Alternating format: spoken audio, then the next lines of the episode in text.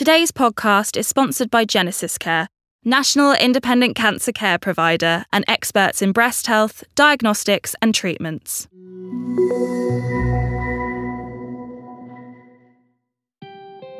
Hello, welcome to And Then Came Breast Cancer, the podcast for everyone whose life has been touched by the disease.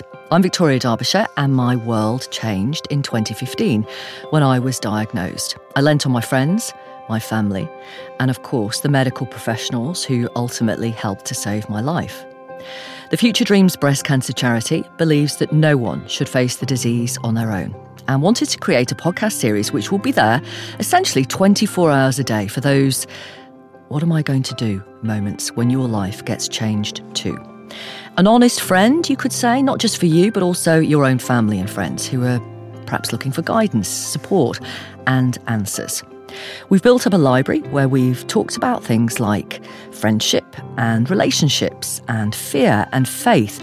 We've looked at the latest medical advances. We've had really open conversations about wigs, about reconstruction surgery, about cold caps.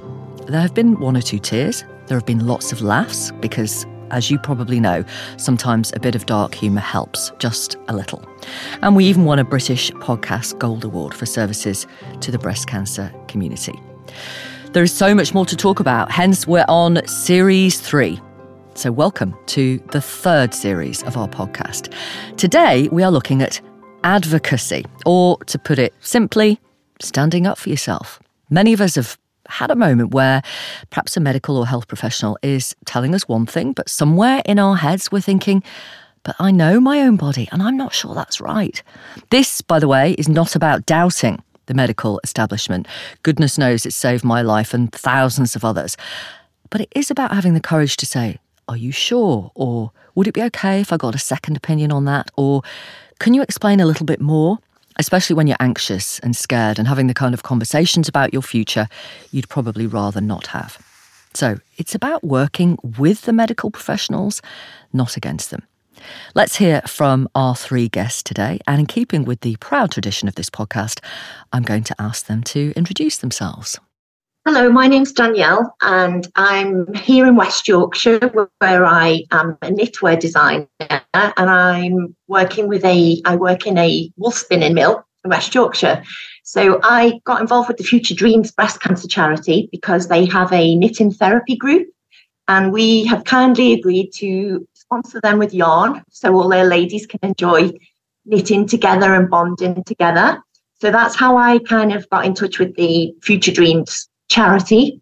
And also, we kind of bonded over the fact that I have been through breast cancer myself. I had a mastectomy seven years ago. Um, so, yeah, I just kind of, I'm happy to get involved with the charity and I'm um, just currently working on a fundraising campaign with them. So, yeah, it's nice to kind of be around people who've been through the same experience as myself and just try to help in some way. Thank you, Danielle. Hi, I'm Gemma. Um, I am 39. I've got two children. I've got a little boy, Lucas, who's nine, and a little girl, Georgia, who is seven. Um, I was diagnosed with secondary breast cancer um, coming up four years ago now. Um, I was diagnosed secondary from the de novo, as we call it, meaning that you were diagnosed at the, at the time of diagnosis, you were already secondary. Um, Gemma, I, before you carry on, could, do you want to explain what secondary breast cancer means? Because some people might not know. Yes, of course. Um, so, secondary breast cancer is where the breast cancer cells have already spread from the breast area to a more distant area in the body. Um, so, in my case, when they found my breast cancer, it had already spread to my bones. Um, other areas that it can spread to, um, it tends to spread to it can spread anywhere, but with secondary breast cancer in particular, um, they tend to look at the brain, lungs, liver, and bone. Um, so yeah, mine when they discovered my primary well, sorry, when they discovered my breast cancer, they discovered that it had already spread to my bones. Um, so I was just 36 at that time. Um, my children were very young. I was a very, very busy um, lawyer. I was a partner in a, a local law firm um, here in Wiltshire. And yeah, I, life was a hundred mile an hour. I was a busy mum trying to balance a very demanding job and a very um, demanding young children. Um, I found Future Dreams because I found Secondary Sisters and a community organisation online um, where we support others with secondary breast cancer. Um, it was founded by two other secondary breast cancer um, ladies, um, Nikki and Laura. Um, and who've been on a previous I, series actually of our of our podcast. Yes, and do a lot with um, Future Dreams as well. We hold all of our um, secondary sister events at Future Dreams. We do workshops um, for ladies every quarter. We try and do it. Um, we also do other fundraising events there with them. We did the Climate the O2 with Lorraine um, Kelly um, but last year, I joined them as the third secondary sister um, to try and help them um, because it's obviously it's quite a large community. Um, we're all three of us are going through our own cancer treatment as well, so we all have ups and downs. So it's quite useful for there to be more of us involved, um, so we can help out when others are, are not feeling up to it. Um, but yeah, I think that's my that's my background. I now I I don't work. I tried to phase back to work after my active treatment finished. Um, but I found that there was not really a stress-free way to do the job that I was doing. And as a secondary patient, you know, every I feel like everything that I do every day um, has a potential impact on my body and my health. Um, and so I I decided to focus on things like my mental health yoga, exercise, um, things that I can do to keep my body strong. Um, and I was very lucky that I've got income protection as well, so I don't have that financial strain. And and they're very good at not pressurizing me to try and go back. So I'm very fortunate in that sense. Thank you, Gemma. I'm Joanna Franks. I'm a breast and oncoplastic surgeon. I work between UCLH and um, some other hospitals around London. And I'm also proud to be a trustee of Future Dreams. And we should say that uh, Jo has legged it here in a taxi from surgery. She was in the operating theatre at eight o'clock this morning. She got rid of the the masks and the gowns, got into a taxi because the Wi-Fi at the hospital was not good enough for you to join remotely. So we are very, very grateful. And we know you have to get back because you have more surgery at midday. Thank you, Jo, for being with us. Um, briefly, Danielle and Gemma, I just want to ask you. This is uh, this is an episode about knowing your own body and how you have those conversations with medical professionals. Before you were diagnosed with cancer, did you think you kind of knew your body pretty much and what it was telling you, or not? Gemma, go ahead. I mean, particularly as you have Georgie and Lucas. So I think I was always aware of body changes. My mum's a nurse, and so she was always really you know, rigorous with telling us put your sunscreen on, check your boobs, um, you know, anything in your body that's telling you that something's not right, listen to it and go and get it checked. Um, I think it's easier to say that than to do it because, especially as a busy mum, you're thinking, when have I got the time to go to the doctors or the hospital and get checked? Um, but I, I did get checked when I I found I had a bit of thickening in my breast. My nipple was inverted after I finished breastfeeding my daughter. Um, so about a year after I finished breastfeeding, the breast still looked odd. Um, there was still a thickened area and still part of the nipple inverted. Um, so I did go to get checked, and I know um, you know some people say that their GP didn't refer them because they were too young. Um, I was told it was probably fine because I was too young, but my what, GP did. What age were you at this stage, Gemma? At that stage, I would have been about 33. Mm-hmm. Um, so I was, whoever I showed, sounds like I was showing my boobs to everyone, but whoever I showed it to um, said to me, you know, oh yeah, it does look odd, but you're you're too young for breast cancer. Um, I haven't got any family history of breast cancer. Um, there's no obvious connections, no BRCA gene. Um, men and women have not had any of the connected cancers. So in that sense, people kept telling me there was no red flags. I was not, I wasn't a high risk. And what were you um, thinking? But I, I was thinking this breast just does not look right. Um, my gut was telling me that it just did not look or feel like my breast before children. Okay. Um, so I was referred to a breast clinic, um, but actually because I didn't have any red flag or risk areas, um, they did a sonogram and told me it looked like I had blocked milk ducts, but then I didn't get any other checks because I wasn't any, I wasn't high risk. Pause there. What's a sonogram, Jo? Uh, I think you're describing an ultrasound scan.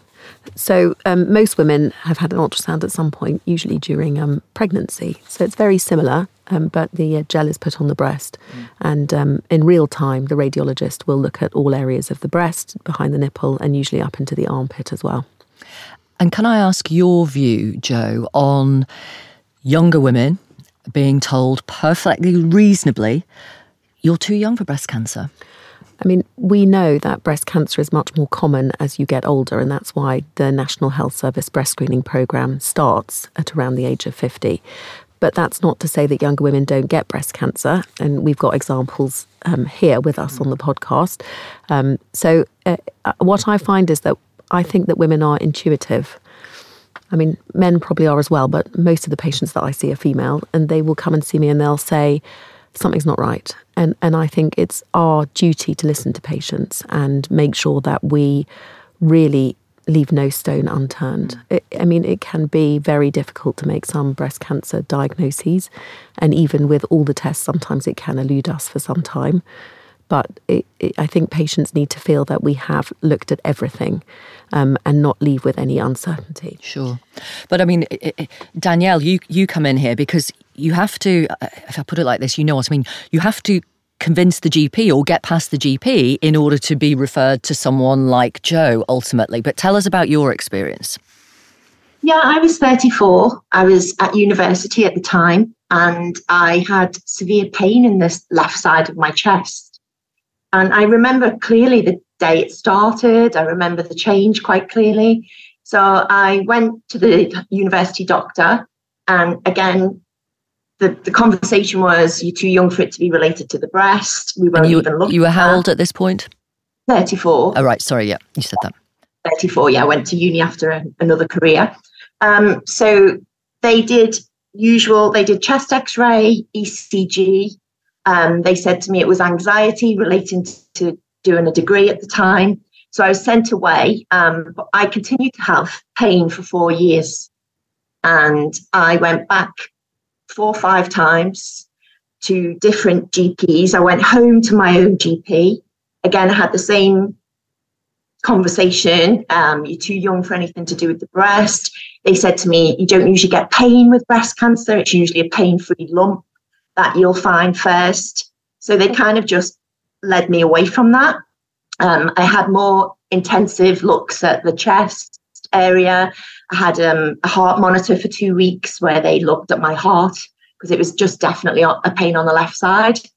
It progressed then, it was pain under the arm and pins and needles down my left arm, things like that. So it was progressively getting worse over the period of four years.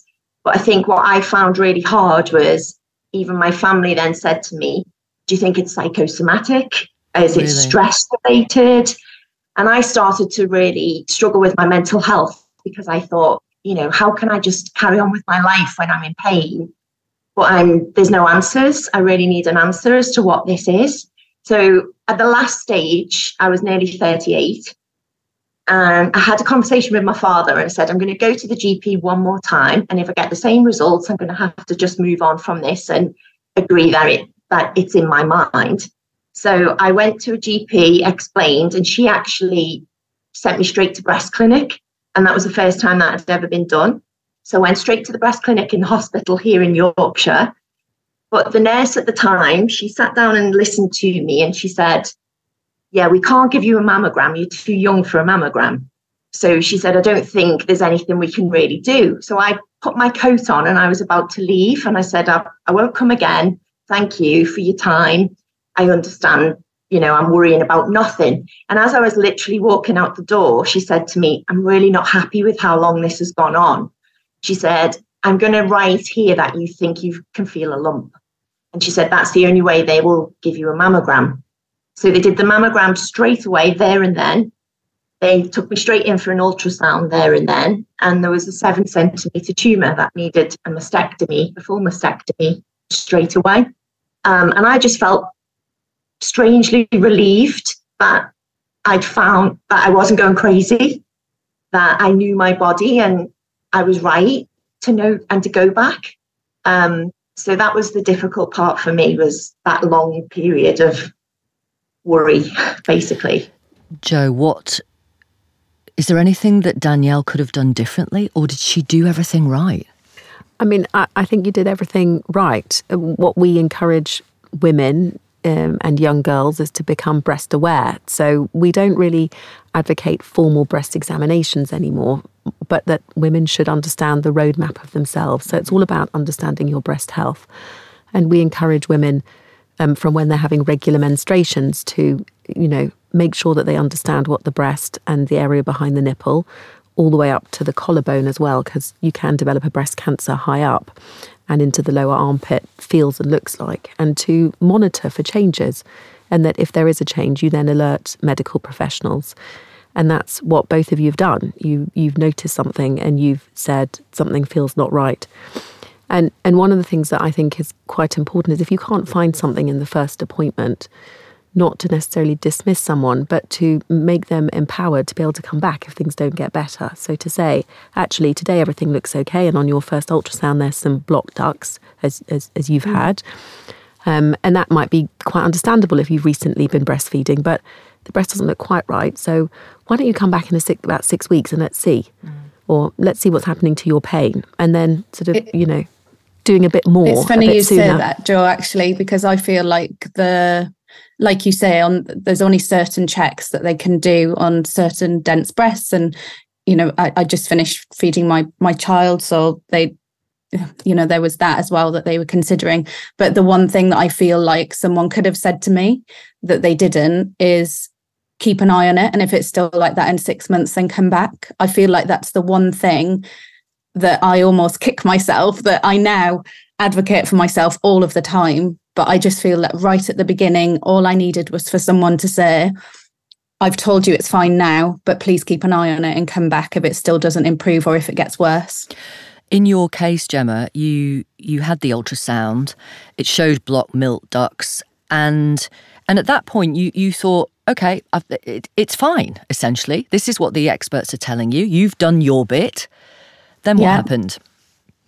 well you've heard what you want to hear haven't you you everything's fine oh thank goodness it's not what i thought it was um, so you go away and for a while that's enough to to make you put it to the back of your mind but um, over the next year year and a half the thickened area so my thickened area was was right near my um, armpit was right near my vascular system which is why how they think that it got out so quickly around to other areas of my my body so it was right on the side of my breast near my armpit um, so that thickened area increased and my nipple became more and more inverted. So it was almost like more of it was being pulled into the breast. Um, and for a little bit, I, you know, I told myself, like you say, Victoria, oh, I've got, I've had it checked. Professionals told me it's fine, it's fine. Um, but it was getting larger as well. Um, it was almost spilling out of my bra um, towards the time that I, I got it checked. And I, I had private healthcare with work. So I thought, well, to give me peace of mind, I will go privately and just get this double check just to be sure that everything is fine. Um, and especially now after time had passed. Um, so I went to private hospital. I had a wonderful um, consultant who was so lovely. And she said to me, I get what you mean. It looks odd, but it feels softer than it looks. Um, it looked like it should have felt swollen and hard, but it wasn't. Um, but she said for you know, peace of mind, we'll send you for a ultrasound and for a mammogram. Um, and I went in for the mammogram first, and the then I went for the ultrasound, and I was laid there, and he said, "Yeah, I'm not. This is not good." Um, and actually, how he dealt with that at that time um, was quite traumatic because I, I think I I I replayed that part of my diagnosis over and over because he just immediately said to me, This is not good. I can see this solid area. And then there was a couple of my lymph nodes as well that looked abnormal. Um, so I was taken back in to see my consultant. Um, and they basically said, look, we think it's we think it's breast cancer. We need to send off the biopsy. They took a biopsy there and then we need to send that off to see what it is, what type it is, and therefore what treatment you need. Um, and there's a couple of lymph nodes as well that look abnormal. And I think this is where, as well as self advocating, so going back for a second opinion, I think this is where my self advocacy started again because as soon as she said that the lymph nodes looked abnormal, I said, How do we know it hasn't gone anywhere else? Your lymph nodes are the gateway to the rest of your body. How do I know this isn't anywhere else? Um, so again, and I think because I was private, obviously there wasn't the same cost implications as on the NHS. And so she said, I didn't have any symptoms of anywhere else. Um, so for peace of mind, I was sent for a CT scan and a bone scan. Jo, you work both in the private sector and in the NHS. Is there any truth to that, that for, for cost reasons you might not be sent for a CT bone scan? No. So uh, I was going to say um, if you've got disease which is seen in your lymph nodes at diagnosis, then you will be what we call staged um, which is what happened to you. So you would have a CT scan and potentially some other scans. And there's different ways of staging people, and depending in which hospital you're in, there may be a little bit of variation as to what scan mm. specifically you get. But but you will all all these women will be staged.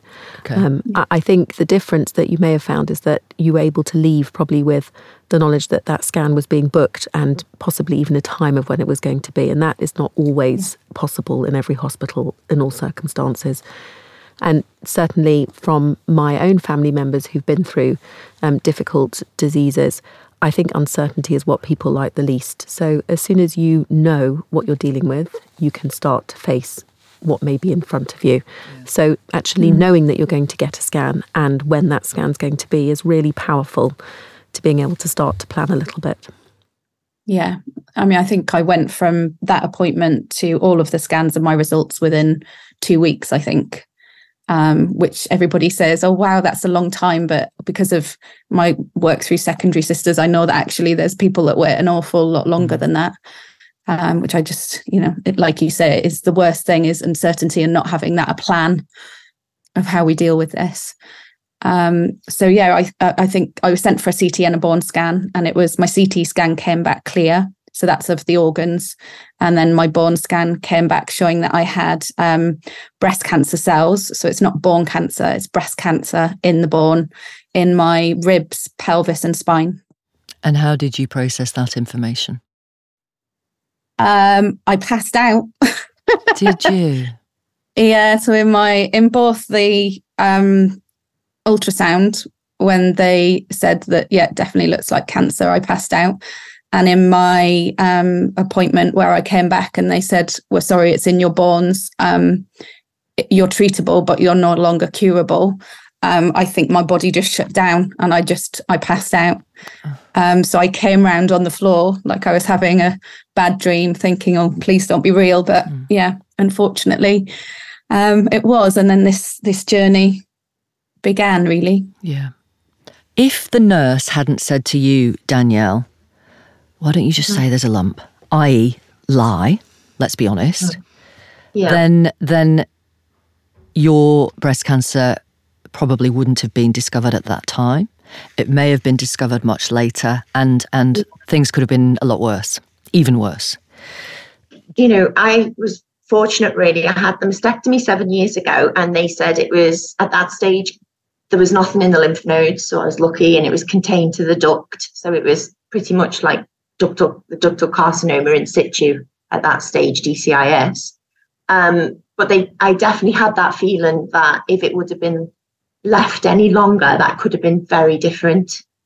Um, so, yeah, that feeling of wanting to say to people, if you think that something isn't right, then please, please do.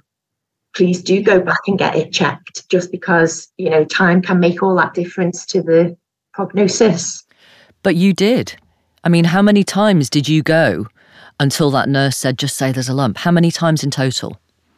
Yeah, I think it was five times in total mm. um, for quite quite intense investigations. Um, you know, they did the NHS is brilliant. They did do they did look into it, but I mean, for me, my only symptom was pain, and they still, even through my treatment, they said, "Oh, it's quite it's unusual. You don't really get pain with breast cancer. This was seven years ago, so maybe things have changed now. My auntie, my mum's sister, had exactly the same breast cancer as me with the same treatment and the same outcome. She'd suffered with pain as well because I remember her saying to me she used to feel like she was maybe having a heart attack. She was in her 60s. So she'd had exactly the same pain in the left side of the chest and then subsequently under the armpit. And after the mastectomy, that pain had gone completely, you know. So to me, I still believe that that was obviously relating to the to the breast cancer. Mm. But I still had that kind of battle that it wasn't the classic symptom of a lump that I had. So I yeah. think it's as well making people, like you say, to be very aware of your breasts and very familiar with you, what's normal for you. Yeah. So then you can pinpoint anything that is not normal. I would say the same as well because I had pain. I'd actually stopped sleeping on that side um, I was sleeping on the other side. So mine was my right breast, and I'd stopped sleeping on my right side because it was uncomfortable and painful. Um, but I know, I mean, Jo will know better than me, but I think they've just recently taken pain off as a, a symptom of breast cancer um, on its own. Um, but I yeah, I mean it, it just goes to show it's not even if you don't think you've got the traditional signs of breast cancer, if you know your breasts, you check them regularly. If something changes and it's not right, then just get it checked. yeah. So, pain without any other symptoms is unusual to be um, a breast cancer. Um, and, and both of you were, had pain with slightly different things. So, there was some nipple changes and some skin changes, and there was absolutely nothing. Um, and yes, you're right. We are looking at how we can manage the number of patients that need to be seen in the breast services across the UK. And one of the things that the Association of Breast Surgeons has looked at is breast pain without any other symptoms or signs. So the idea is that patients who have breast pain but no other symptoms or signs will be seen in a clinic and they will be seen by an experienced clinician and examined. And then, depending on their age and what the examination findings are, they will then go on to have appropriate investigation. So it's not that they're not going to be investigated. Right. Please be assured. Can I ask you, Jo, what is the line between a patient being um, politely assertive and being a complete pain in the backside to someone like yourself? because that's what we need to know. Well, I, I think it's all about there being a relationship between the clinician, and, and sometimes it's not a doctor, it may be an advanced nurse practitioner in, in the mm-hmm. breast service who are all excellent, or a very senior clinical nurse specialist, um, and the patients. And it's about setting what one of my um, mentors taught me was called the therapeutic alliance. So you've got to feel that you are being listened to and that you're with a credible professional who understands the disease that you are potentially being investigated for. And between you, you need to understand how you're going to get to a point where you're both satisfied. So for me, a lot of it is about listening, examining, and doing that as we call the safety netting and ring fencing. So if things are not right, come back. If things don't get better, come back. If this is a persistent problem, come back. And patients will only feel empowered to do that if you've made the right atmosphere in a room so that you feel that actually you can say, okay, I understand you can't find anything now, but I'm still worried about this. Mm. So let's come back. And, and, and, for women who are menstruating, often a different part of your cycle is very good, which is why we often go for six weeks so that we know we're in a different yes. part because breast mm-hmm. can feel very different in different parts of your cycle. So sometimes I will say, I can see that it's uncomfortable when I examine you and it just feels a little bit bumpy, but I can't feel anything focal or discrete. I think it might be hormonal or related to recent breastfeeding or anything else. Come back in six weeks' time, let's have a look. And if it's still there, then we'll look a bit further to mm. see what it is. And sometimes when a medical professional, even when a medical professional says, come back in six weeks, quite naturally as patients, we, we don't want to be annoying. We know that you're really stretched. We know that the NHS isn't funded to the same level as other European nations. We don't want to get in the way. So we feel bad about what we might call mm. wasting your time. But uh, I often say to people as they're leaving, you are never ever wasting my time. I would much rather see someone and deal with something early if it's there, or best be able to reassure you, then you come back in six months or 12 months or 18 months down the line, and we've got a much bigger problem to deal with. And, yeah. and I hope that all of my colleagues feel the same. But it is about making that relationship and that atmosphere. So, however busy things are, they're not busy for any in, too busy for any individual patient. And if someone like myself or a colleague has said, "Please come back in six weeks," then that's what we're expecting you to do. Mm. Do you think it's important for patients once they begin this experience to educate themselves? Mum, I always tell um, the people that I'm training up around me that the um, ladies who have breast issues and breast cancer diagnoses have a very strong band of other ladies around them. And it's really important that we understand that there are whole groups of patients who are going to support each other and tell each other about their experiences. Having said that, breast cancer is two words, but hundreds of different types of breast cancer. So, whilst it is really important to understand what other people are experiencing and maybe some of the treatments that they're having and question whether they're suitable for yourself, it may be that they just aren't because breast cancer treatment is becoming extremely personalised. So, everybody should have a patient centred experience and they need to have the correct treatment for their particular type of cancer and they will be diff- different nuances which sometimes on the surface don't seem the same but actually when you speak to your clinicians will say well we thought about that but actually in your particular case you're not suitable because right. but if you don't get the opportunity to ask that question then you don't understand why you may not be offering something and i think that then you start to wonder and question. Gemma, on that point, I want to come back to you, if I may, because because you also pushed back in order to get a mastectomy, didn't you? Um, yeah, so there's there's a couple of steps in my my journey that I've pushed back a little bit, um, and or asked why, mm-hmm. um, just to try and understand. For me personally, feeling in control and having knowledge of what's happening rather than just being passive is very important.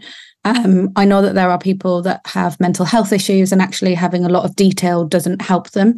Um, so I think what's important uh, um, is, as well as the medical treatment being personalised, actually that collaborative approach is personalised to the patient as well. Um, I've spoken through my work with um, secondary sisters, and I'm in a, a, couple of support groups online, like you mentioned, Jo, um, of lots of different ladies that are going through this.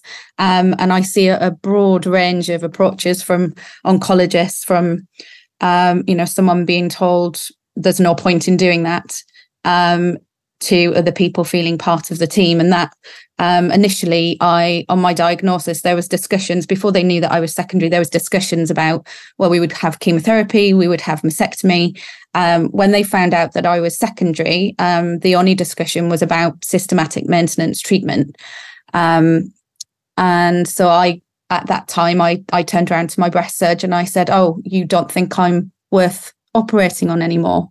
Um, because i felt as a secondary patient that basically what she was saying is you're treatable but you're no longer curable so we're not going to do all that we would do if you were a primary breast care breast um, cancer patient. When you said um, that she, what, how did she respond?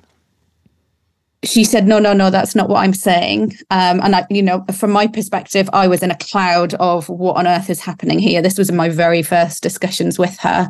Um, but she remembered that conversation. So when i'd been through all of my active treatment my chemotherapy um, she arranged a call with me and she said, I know that this was really important to you. So we'd like to offer you a mastectomy. Um, and actually, they, whilst they offered me a mastectomy, there was a lot of, do you really want to do this? You know, you are a secondary breast cancer patient. Um, it's not the normal standard of care to have a mastectomy if you're secondary. Um, and again, the range of communication as to why that would be the case differs from people being told there's no point um, to other people being told, you know, in my case, it was, it may make a difference, it may not. Um, they couldn't tell me either way. I did have a discussion with my um, oncologist where he mentioned that in other cancer types, there is research that taking away the primary can interrupt signaling with the metastatic disease. Um, but he did press that that wasn't, um, hadn't been researched and proven in breast cancer. Um, but to me that was enough um, but what was important about that stage is that they were willing to have that conversation with me um, i was having a conversation with my breast surgeon about how i felt about that how it would make me feel mentally and being able to remove some of the the cancer from my body. Um, because logically i was thinking well if my maintenance drugs have got to try and keep this cancer asleep then surely if i remove as much of it as possible i'm going to help it in some way.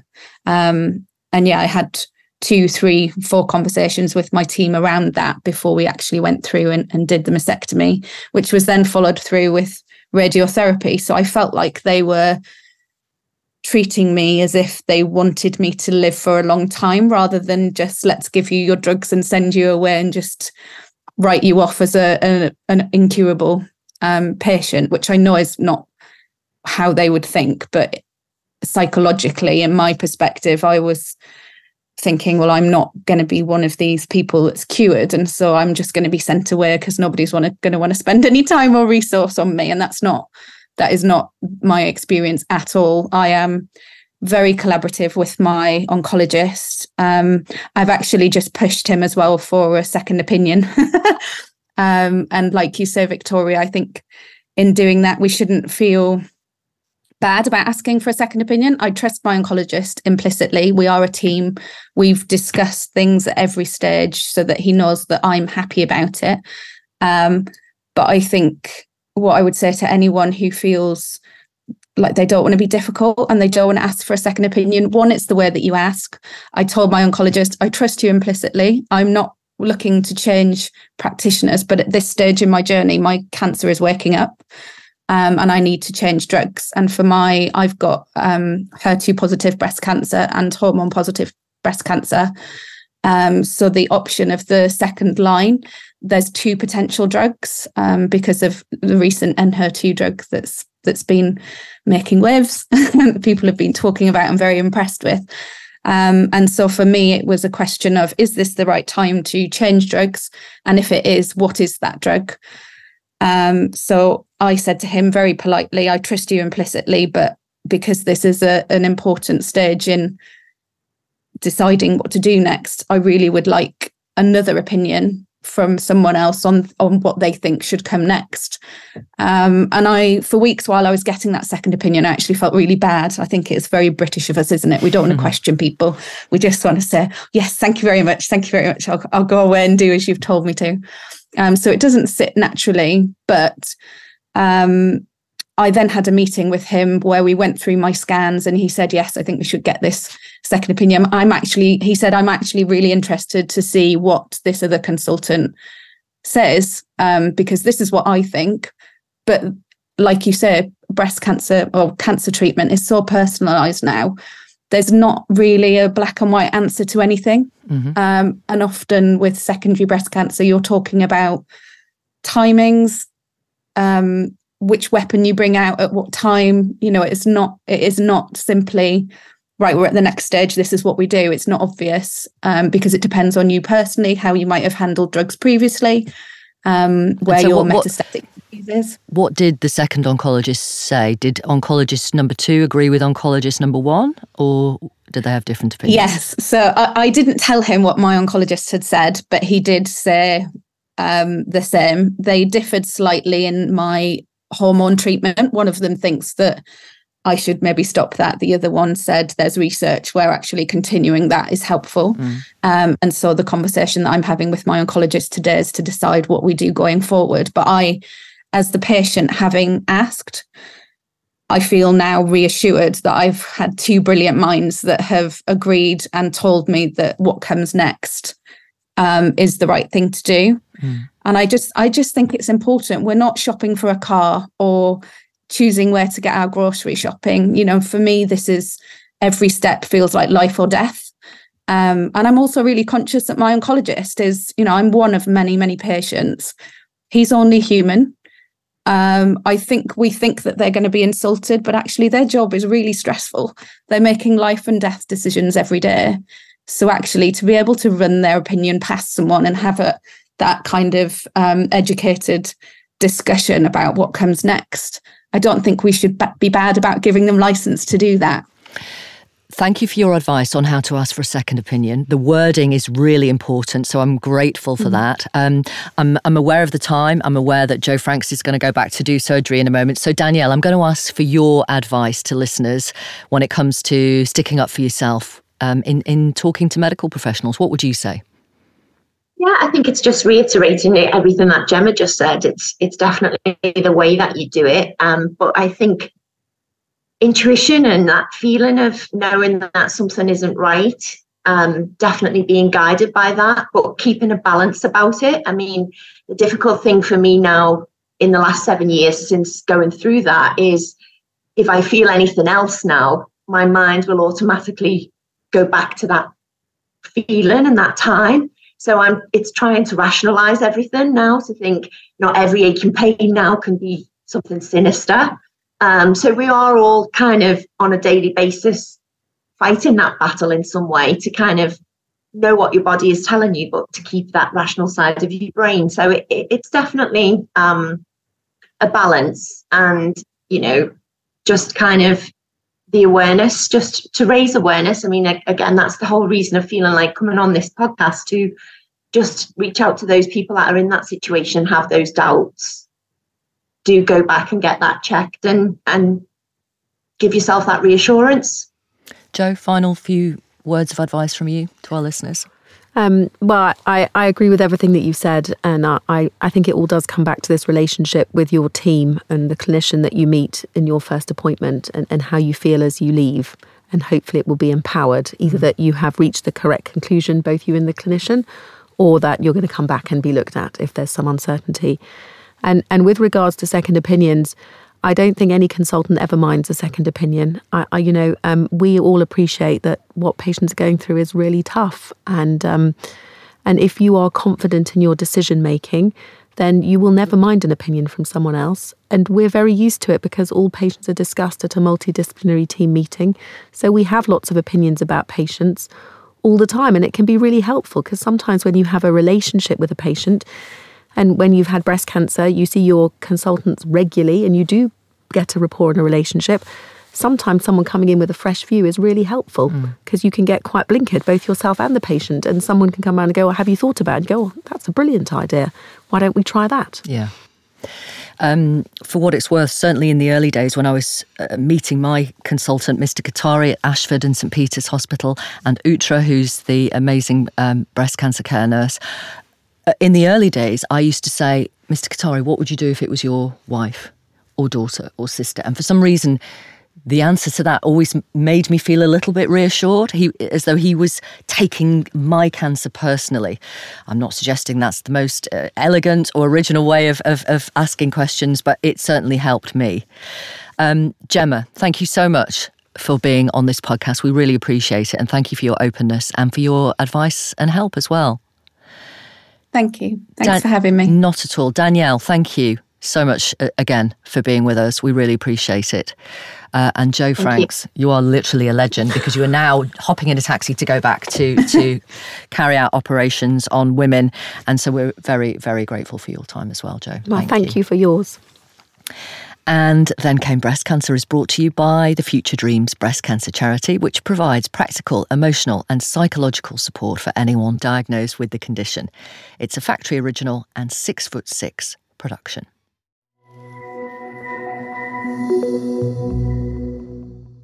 Our podcast is intended to be a message of support for everyone who has been touched by breast cancer, and that's why our guests share their personal and unique stories with you. They express their personal opinions, which don't necessarily reflect those of Future Dreams or our sponsors. Our guests' individual stories do not constitute medical advice and shouldn't be treated in any way as a substitute for professional expertise or a consultation with healthcare professionals. This podcast is not offering to treat your cancer, but it is trying to help by talking about it. So hopefully you realise that you are not alone.